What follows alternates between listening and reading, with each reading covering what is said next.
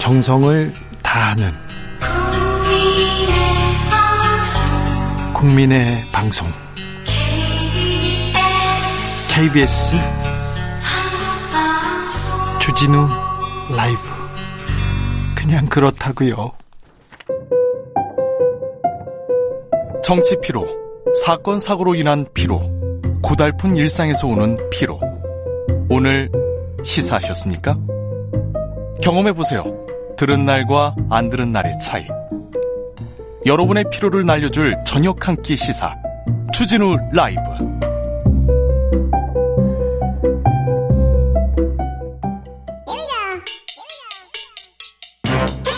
뉴스를 향한 진지한 고민 기자들의 수다. 라이브 기자실을 찾은 오늘의 기자는 발로 뛰는 기자입니다. 한결의 김민아 기자 어서 오세요. 네, 안녕하세요. 윤석열 선대위 김 빠지고 김종인 비대위원장 빠지고 출발했습니다. 그런데 어, 조금 화가 많이 나신 것 같아요. 아, 김종인 위원장 뭐 좀 화 나가지고 막 말이 거칠던데 네, 어떤 얘기 그렇습니다. 있었는지 듣고 올게요. 네. 뭐 나한테 무슨 최후 통첩을 했다고 네. 그랬던 신문은 어디 주접 돌아다녔던데 잘 됐다 그래서 그 뉴스 보고 오늘로서 끝을 내면 잘 됐다고나 그런 거지. 보니까 말을 만들어서 자꾸 자꾸 내면은 서, 로 괜히 기분만 나빠지니까 자꾸 그런 그런 질문들을 하지 말아요. 일단은 나, 나는 내 입장을 얘기를 했고 어? 거기에서 내가 더 이상 물러나질 않으니까 그건 뭐 알아서 해결 해, 해결하면 알아서 해결하고 하기를 기다리는 거지 내가 더 이상 내가 딴 얘기 안 해요. 나한테 할 말이 없어 그러니까 내가. 김종인 위원장 네. 어, 약간 다른 때하고 좀 약간 어, 톤이 다르십니다. 네, 오늘 물러날 뜻이 없음을 거듭 이제 강조를 했는데요. 네. 그 주접이라는 그 단어 때문에 오늘 국민의힘 취재하는 기자들은 이게 주접이라고 말한 게 맞는지에 네. 대해서 엄청 이제 네 이건 어디 있었어요. 네, 어떻게 해석해야 됩니까? 처음에는 지적이라고 하신 줄 알았어요. 아유, 아니신데. 설마 주접이라고 말하셨을까 이렇게 저희가 오해를 했는데 예? 그래서 녹취 파일을 정말 수, 수십 번 들어본 결과 예? 주접이라고 하신 게 맞더라고요. 맞죠.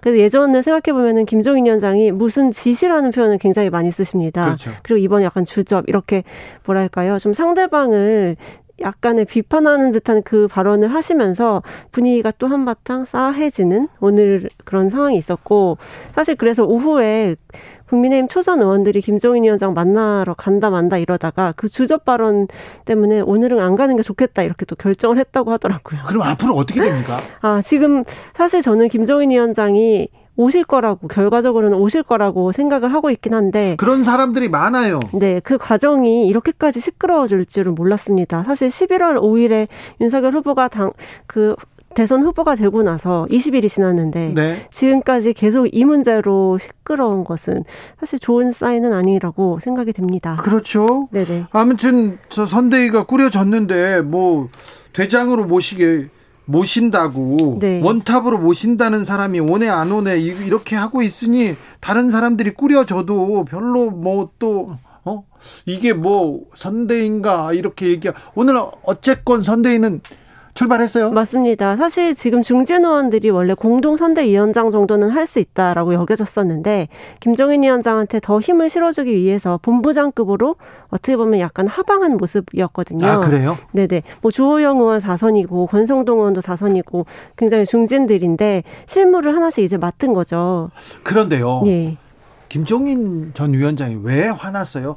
김병준 때문입니까? 김한길 때문입니까? 아, 그거는 약간 복합적인 것 같은데 김한길 전 의원과 전 대표와는 크게 또 그렇게 사이가 나쁘지 않다라는 얘기가 많은데요. 네. 그러니까 표면적으로는 김병준 전 비대위원장 후임으로 이제 본인이 당을 맡으셔서 네. 완전히 이제 당을 체질 개선에 나서면서 김 김병준 전 위원장이 약간 그 힘들어한 몇 번의 그 예. 사인을 보였었거든요. 네. 거기서 시작된 게 아닐까 두 사람의 지금 고리. 김종인 전 비대위원장은 삼김으로 묶이는 게 기분 나쁜 건가요? 어, 네, 그렇게 보여집니다. 그리고 또 한 가지는 장재원 전 정재원 의원이 비서실장의 물망에 오르고 윤석열 후보가 장 의원을 계속 챙겨주는 모습을 보였던 게 하나의 그 고리였는데 그거는 어쨌든 길이 열렸으니까. 어, 장재원 의원하고도 사이가 나빠요? 아, 장재원 의원 또한 그 친홍준표로 분류되던 시절에 홍준표 의원의 복당을 요구를 하면서 김종인 당시 비대위에 굉장히 쓴소리를 거의 맨날 날렸죠. 아. 거기서부터 약간 좀 심기가 불편해지셨던 적이 있었습니다. 그래서 지금 장재원 의원 전 의원이 좀 한 발 물러선 건가요? 네, 사실 장재원 의원이 그 아들 문제 때문에 보직은 내려놨지만 네. 캠프에서는 계속 굉장히 주도권을 잡고 일을 해왔었거든요. 네. 근데 이제 본인이 공개적으로 그만하겠다라고 했으니까 김정인 위원장이 조금 돌아올 구실이 되지 않을까 생각을 했었는데 그 후로도 지금 3일, 4일 이렇게 지나고 있거든요. 네. 이번 주말쯤에는 뭔가 풀려야 제대로 된 모습이 나올 텐데 사실 이렇게까지 어, 관심을 떨어지는 이상한 모습을 보일 줄은 몰랐습니다. 그래요. 네. 지금 윤석열 캠프에서는 누가 누가 지금 후보하고 가장 가깝다 그렇게 지금 평가받습니다. 장재원 의원이 있었고요. 네. 그 다음에 권성동 의원. 맞습니다. 권성동 의원이 지금 비서실장 하다가 사무총장으로 이제 갔으니까 핵심이죠. 네, 네 그리고 완전 핵심으로 분류될 수 있고요. 예. 그리고 뭐 윤한홍 의원이나 네. 또 박성민 의원 같은 경우에도 윤, 그 윤석열 후보랑 원래 그 친분이 있었다고 하더라고요. 예. 거기서 시작된 어떤 끈끈한 그런 모습들로 인해서 핵심으로 좀 자리를 잡은 것 같습니다. 자, 오늘이 또 국제 여성 폭력 추방의 날이었습니다. 여야 네. 대선 후보들 여성 관련된 공약 발표했습니다. 네, 또 최근에 그 네, 데이트 살인 사건이 또 하나 발생을 했기 때문에 대선 후보들도 관련 공약, 공약을 발빠르게 내놓는 하루였습니다. 예. 이재명 후보 경우에는 군대 내에 여성 군인들의 그런 문제점들을 간담회를 통해서 들으면서 어, 군내 폐쇄적 상황들이 문제라고 지적을 했고 네. 군대 내 성폭력 문제 에 대해서도 중대한 사안이 있다. 국가 안보 문제까지 고려해야 할 중대한 사안이 있다. 이렇게 조금 우려를 표명을 했고요. 이 문제에 대해서는 심상정 정의당 후보 앞서가죠? 맞습니다. 심상정 의원 오늘 그 공약을 발표하면서요. 어, 비동의 강간죄 도입, 스토킹 피해자 보호법 제정, 디지털 성폭력 대응 체계 등을 주장을 했고 그 권력형 성범죄의 10년 공소시효를 폐지해야 한다. 또 징벌적 손해배상제를 도입해야 한다. 이렇게 약속을 했습니다. 안철수 후보도 목소리를 냈습니다. 네, 맞습니다. 맞습니다. 안철수 후보도 그 정책 면에서는 본인이 조금 더 어, 적극적으로 나서는 모습을 보였는데요. 오늘 그 심상정 후보가 낸 것과 일맥상통하는 비동의 강간죄 도입을 제안하기도 했습니다. 윤석열 후보는요? 아 사실 윤석열 후보는 아직까지 공약을 내놓은 게 아, 네. 없습니다. 그 네. 경선 과정에서는 내놨던 게 있었는데요. 네, 그때는 네.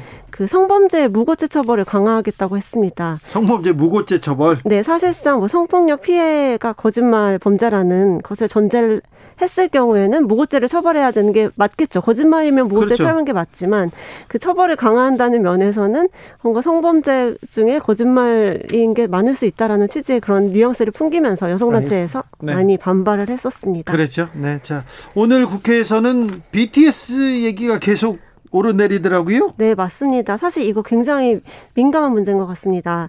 그 국방위가 소위에서 국위를 선양한 대중문화 예술인 군입대 대신 봉사활동으로 병역을 대신하게 할 것인가 말 것인가. 자, BTS 국위 네. 선양했으니까 면제해주자 이 얘기가 나왔어요. 누구 어디 어디에서 지금 주장하고 있습니까? 아, 사실 이 이거는 당에 따라서 엇갈리는 건 아니고 의원 개별로 좀 의견이 다릅니다. 그렇습니까? 네, 그러니까 국민의힘에서도 간사인 성일종 의원 같은 경우에는 어, 병역 특례기를 주는 하는 게 맞다라는 입장을 밝힌 바가 있고 예? 반대로 뭐 군인 출신인 강대식 아니, 강, 군인 출신인 한규 의원 같은 경우에는 신중해야 된다. 다른 청년들의 상실감을 감안해서 뭐 결정을 해야 된다. 이렇게 입장이 조금 나뉘었고요. 민주당에서도 어, 김병기, 김병주 의원은 반대 의사를 표했고 기동민 의원 같은 경우에는 반론이 많지만 논의는 해봐야 된다 이런 입장이었습니다. 국방부는요?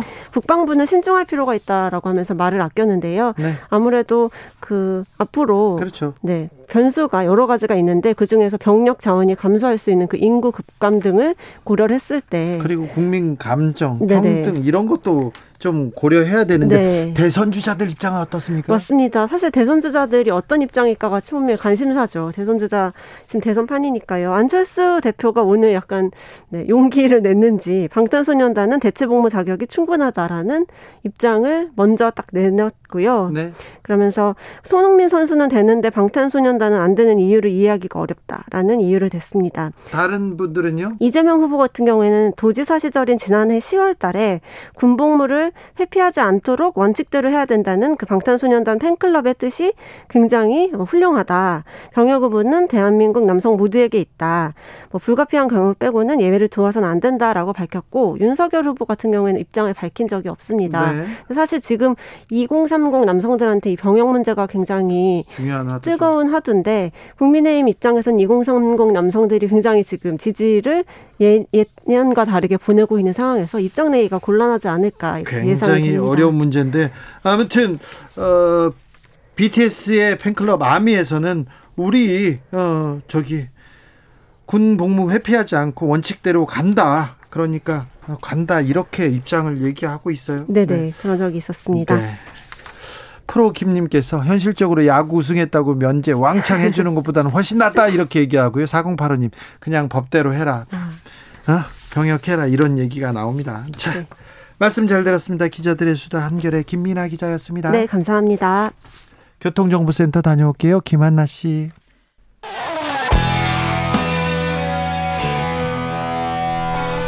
스치기만 해도 똑똑해진다. 드라이브 스루 시사 주진우 라이브.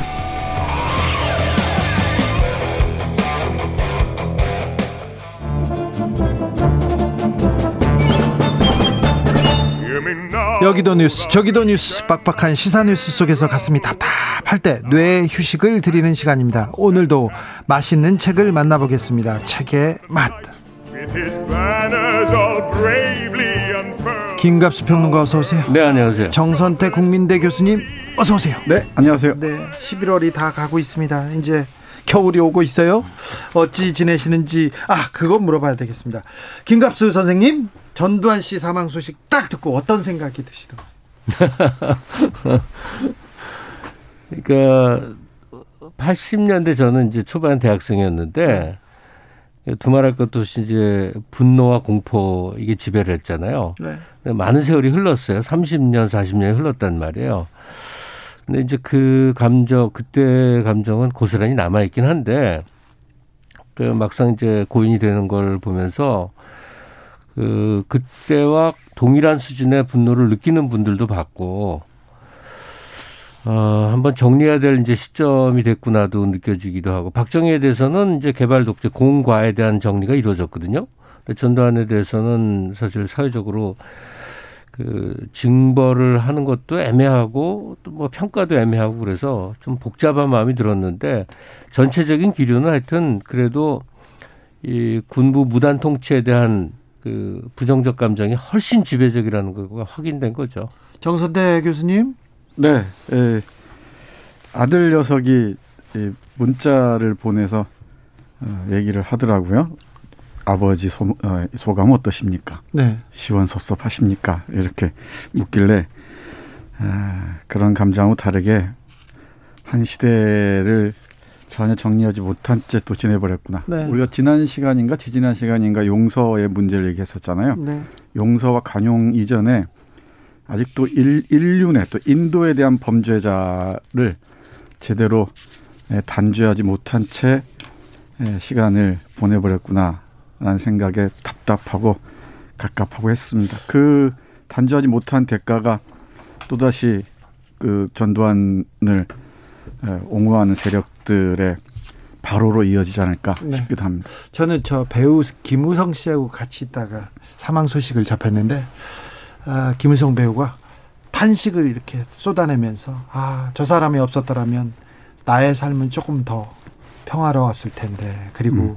행복했을 텐데 저 사람 때문에 자기 인생이 너무 다른 쪽으로 빗나간 것 같아서. 네, 그런 사람들 많죠. 네, 그러면서 또, 아, 좀 사과는 했으면 했어야 되는데 하면서 좀 안타까워하는데, 탄식이, 그 탄식이 가슴에 남습니다. 자, 오늘 맛볼 책의 맛. 김기창 작가의 단편 모음집 기후 변화 시대의 사랑입니다. 자, 어떤 작품입니까, 선생님? 네, 예, 오래전부터 벼려왔 벼러왔었습니다. 네, 별... 올해 4월에 간행이 됐는데요. 네. 그때부터 언제쯤이나 이 책을 소개할까 생각하고 있었습니다. 네. 이 기후 변화 시대의 사랑은 작년에 이 시간에 얘기했던 콜레라 시대의 사랑, 네. 가브리엘 마르키스의 콜레라 시대의 사랑에서 네. 따온 제목입니다. 그런 것 같아요. 네. 저도 코로나 시대의 사랑을 네. 한 다섯 쪽 쓰다가 말았습니다. 그러니까 어, 기후 변화를 소설 제목으로 내걸면 얼마나 안 어울립니까? 아 그러게요. 근데 이게 사실은 마르케스 작품의 네. 일종의 변형이다라고 그렇죠. 느껴지면 이게 네. 약간 좀 재밌게 다가오는 거죠. 그렇죠. 네. 네. 전체적인 틀은 기후 변화 변화로 대표되는 또는 기후 위기로 대표되는 이 기상 예, 이상 현상이 예측 불가능하듯이 사랑도 예측 불가능하다. 예. 뭐 그큰 틀에서 기후 변화를 배경에 거느리고 어, 주 남녀의 관계들이죠. 네. 남녀의 관계를 얘기한 열 편의 소설이 담겨 있는데요. 앞에 세 편이 이른바 돔시티 삼부작이라고 네. 할수 있을 것 같습니다. 예. 예, 하이피버 프로젝트와 갈매기 그리고 유령과 함께한 하루, 개와 네. 고양이에 관한 진실. 이 dome city 삼부작 말고도 다 이 기후 변화와 관련된 어, 작은 얘기 어, 작은 얘기지만 깊은 의미를 담고 있는 어, 작품들입니다. 자, 디스토피아라고 하셨습니까? 잘 짜여진 SF 영화를 보는 것 같습니다. 네. 굉장히 재밌고요. 오 신선합니다 이거. 이거 영화 각색하는 사람 아주 쉽게 써요. 아 그러니까 자, 저는 작가가 이거 영화나 드라마를 전제로 하고 많은 아이디어를 거기다 쏟아내지 않았나 이런 생각을 해봤어요. 이것도 드라마로 만들어졌으면 좋겠다. 자 그런 생각했는데 자 음, 약간 음. 판타지가 아닙니다. 우리 일상 얘기인데 음. 여기에서 어 갑자기 평균 기온이 54도로 올라갑니다. 체감 기온은 73도예요. 근데 오 그럴 수 있겠다 그런 생각부터 이 작품을 시작합니다. 그러니까 환경 재앙을 그려내는 여러 가지 접근법이 있을 텐데 네? 이 작가 김기창 씨의 이제 문법은 그거예요. 딱 비교될 수 있는 게 있네요. 가령 이 요즘 넷플릭스에서 세계 1위를 찍고 있는 드라마 지옥 있지 않습니까? 지옥, Hellbound. 네. 그런 분위기라고 생각하시면 돼요. 지옥을 또 다 보셨군요. 또 두 분들은. 아, 이거 어떻게 한 겁니까? 네. 하루 만에 다 봤지. 네. 그러니까 그 암울하고 막막한 세계인데 이 안에 있는 것 중에 첫 번째 작품 그 하이피버 프로젝트라는 작품만을 먼저 얘기를 하면요. 예. 이런 상황입니다. 어마어마한 환경 재앙이 와서 이제 사람이 살 수가 없으니까 살 꾀를 생각해낸 게 이 도움을 설정하는 거예요. 설치하는 거예요. 네. 그래서 도움 안에 사람들이 들어가면 거기는 기후로부터 안전하게 살 수 있는 곳이 돼요. 네. 근데 문제는 도움에 모두가 들어갈 수는 없잖아요. 그렇죠. 공간이 제한돼 있으니까. 추방자들은 바깥에 살아야 돼요. 네. 그래서 도움 바깥으로 추방된 어떤 소피라는 여성의 일상의 한 장면으로부터 시작을 하는데 네. 그 모습이 우리가 문명을 갖고 살아온 사람들의 행태와 전혀 벗어나 버린 그냥 정말 끔찍한 모습의 삶을 하는 거예요. 도움에서는 물론 이제 구호물자 헬리콥터를 뿌려갖고 그거 이제 얻어먹고 사는데 막시 혹성 탈출에 그 원숭이들 음. 핍박받는 사람 같은 그런 식의 생활을 하는 거예요. 막 시작은 소피가 막 예, 자위하는 걸 좀 이상하게 시작을 하는데 그런 속에서 도대체 어 어떤 출구가 있는가를 고민하는 이 여주인공 소피, 소피의 연인인 피버란 친구, 이 피버가 둘이 이제 의견이 대립되는데 그럴 때 지들만 안전하게 설정해놓은 이 도만을 붕괴시키느냐 또는 그들과 타협을 해갖고 살 공간을 넓히느냐 이게 이제 온건론 매파 비둘기파 싸움 비슷하게 네. 이 환경 재앙을 돌파하고자 하는 사람들의 절박한 몇 개의 태도들을 막 대립시켜 보여줘요. 네. 근데 거기 논점 이전에 이 소설에 묘사돼 있는 극단적인 환경 재앙이 왔을 때 삶의 모습이라는 게 아주 아주 끔찍한 겁니다. 아주 아주. 네, 근데 이 학자들 사이에서도 이 기후 변화에 대해서 회의적인 사람들이 있다고 해요. 예, 예. 자연적인 그 변화 일 뿐이다라고 네. 얘기한다는데 극복해낼 수 있다. 네, 이렇게. 극복할 수 있다. 그리고 과학에 신뢰를 둔 사람들도 너무 이 공포를 조정하지 말라 이렇게 네. 얘기하는 것 하는 사람들도 적지 않은 것 같습니다. 그런데 많은 그 과학자들은 기후 변화가 인간 활동에 의한 어 인위적인 재앙이라고 얘기하는 사람들이 많은 것 같죠. 예. 올해인가요? 텍사스에 몰려온 한파 음. 그리고 올해 KBS에서 제작한 붉은 지구라는 다큐멘터리를 봐도 분명히 이 재앙이 맞는 것 같습니다. 예를 들면은 이 소설의 배경은 그야말로 전 세계적입니다. 인도네시아 발리가 배경인 작품도 있는데 거기에 산호초의 백화 현상이 광범위하게 벌어지고요. 예. 뭐 우리가 잘 알고 있다시피 이 약속의 땅이라는 작품에 다루고 있는 북극곰, 곰이 북극입니다. 주인공인데 예. 이 북극의 빙하가 녹는 현상과 생태 위기는 잘 알고 있는 사실입니다. 근데 네. 그게 언젠가 우리에게 닥쳐올 텐데 어어어 어, 어 하고만 있다가 아 정말 그 재앙이 닥쳤을 때 이 우리 삶의 근거가 얼마나 황폐해질지 그 분위기들을 잘 드러내고 있습니다. 금방 말씀하신 대로 돔시티에 에, 에, 들어갈 수 있는 사람과 들어갈 수 없는 사람, 이거 학력, 재산, 뭐 인종 에, 이런 거에 따라 다 다를 수밖에 없죠. 네. 그러니까 거기서 차별과 배제의 역할이 작동할 수밖에 없단 말이에요. 여기서는 궁극적으로 내전 내전으로까지 치달을 수 있다라고 표현합니다. 그래서 이런 환경 위기, 기후 위기는 단순한 환경과 이, 이 환경과 인간의 관계뿐만 아니고 인간의 삶 자체 전체를 초토화할 수 있는 지, 어, 지점으로까지 나갈 수 있겠다. 그는 이 소설을 읽으면서 그런 생각을 했습니다. 어, 책 속으로 조금 들어가 보겠습니다. 책 속의 문장들 만나볼까요? 어떤 문장이 어, 가슴에 이렇게 턱 걸리셨습니까? 정선태 선생님? 네. 맨 처음 작품 하이피오 프로젝트에 예, 이런 문장이 나옵니다. 짤막한데요. 이 모든 게 꿈이었으면 좋겠어. 고통스러운 날씨도 돔시티도. 네, 이렇게 꿈이었으면 좋겠다라고 할 때 상황을 예, 파악하는 게 좋을 것 같은데 네. 많은 사람들은 그렇지는 않은 것 네. 같습니다. 그렇죠. 그렇죠. 상황이 닥쳐야 또 그때 네. 올 때까지는 모르지. 요 지금도 기후 위기다. 분명히 지구가 지금 신음하면서 신호를 보내고 있다고 하는데 아우 뭐 나한테 내일이겠어. 그러니까 북극 남극에 빙하가 높고 또 뭐 탄소 배출로 문제가 있고를 이해하기 위해서 상당히 지적 노력이 필요해요. 네. 근데 사람은 가령 전쟁이 내일 모레 날 것 같다든지 뭐 이런 전쟁 공포, 과거의 핵 공포, 음.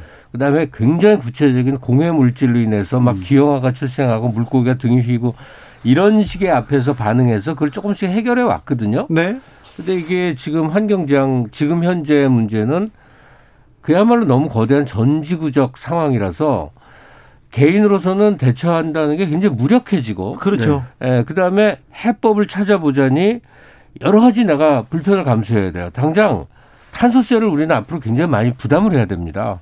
그런 등등을 포함해서 어느 만큼 우리 사회에 이제 환경 지향이 의식화, 인식, 의식화되었는가, 인식이 되었는가 하는 문제예요. 아마 한국인으로서 겪는 구체적인 거는 아마 그 중국발 황사 미세먼지 문제일 거예요. 네. 왜냐하면 그 코로나 봉쇄 때문에 중국 공장이 문을 닫아서 맑은 하늘을 보니까 아 이게 분명하게 그렇죠. 어디서 발원한 거는 걸 깨달았고 네. 그다음에 바로 얼마 전에 본격적으로 한번 미세먼지 몰아닥치니까 하늘이 뿌얘지면서 갑자기 우리가 이렇게 어, 숨 막히는 상황 속을 살았구나 하는 게 인식이 되면서 구체적으로 이제 인식이 된 거죠. 근데 이게 이 미세먼지 수준을 넘어서서 기온이 바, 온도, 온도가 바뀌고 해수가 바뀌고 수면이 해수면이 높아지고 하면서 생존 전체를 억압하기 일보 직전 앞에 우리가 왔다는 게 인식이 된다면 모든 삶의 방식이 달라지는 거가 되겠죠. 네. 이어서 말씀드리자면은 이른바 정치의 계절 아닙니까? 예. 이럴 때 인류가 직면하고 있는 문제 그리고 우리 한국이 한반도가 직면하고 있는 문제 중에 여러 가지가 있겠지만 그 중에 하나가 기후 변화라고 공감한다면 이런 게 의지에 올라서 전 그 국민들이 함께 그 논, 논의 또 논쟁의 현장을 보고 상황이 어떻게 진행되고 있는지 봤으면 좋겠어요. 그러니까 네.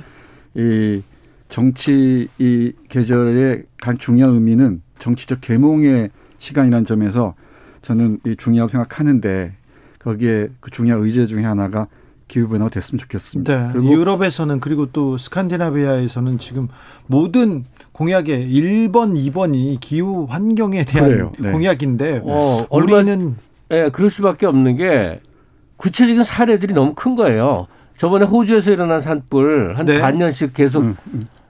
그냥 국토의 몇 분의 1을 태워버리고 뭐 하는데 이게 에, 과거 같은 상황이 아니라는 게 인식이 된 거죠. 그렇죠. 근데 난 이 소설 읽다가 우리나라 생각이 드는데 우리나라는 그 중에 이 재앙 중에 몇 가지가 아니라 모든 재앙이 한꺼번에 다 있네. 전쟁 공포 있죠. 핵의 구체적인 협박에 시달리고 있죠. 네. 그다음에 환경 재앙 있지. 이 기후 변화도 우리도 예외가 아니지. 그렇죠. 우리는 많은 걸 극복해온 나라이기도 하지만 또 모든 재앙 앞에 고스란히 다 노출돼 있어요. 네. 우리가 지금 지금 문장을 보고 있는 중인데 에, 이 기후 변화는 분명히 정치적인 문제인 것 같기도 해요. 앞에서 말씀드렸듯이 사람의 관계와 관련된다는 점에서 이런 문장 한번 주목 주목했으면 좋겠습니다. 지구의 커튼을 쳐줄게라는 작품인데요. 이 이렇습니다. 언론에서는 세계의 작동 방식에 커다란 변화가 있어야 한다고 했다. 그렇지 않으면 폭염이 매해 강도를 더해 갈 것이라고.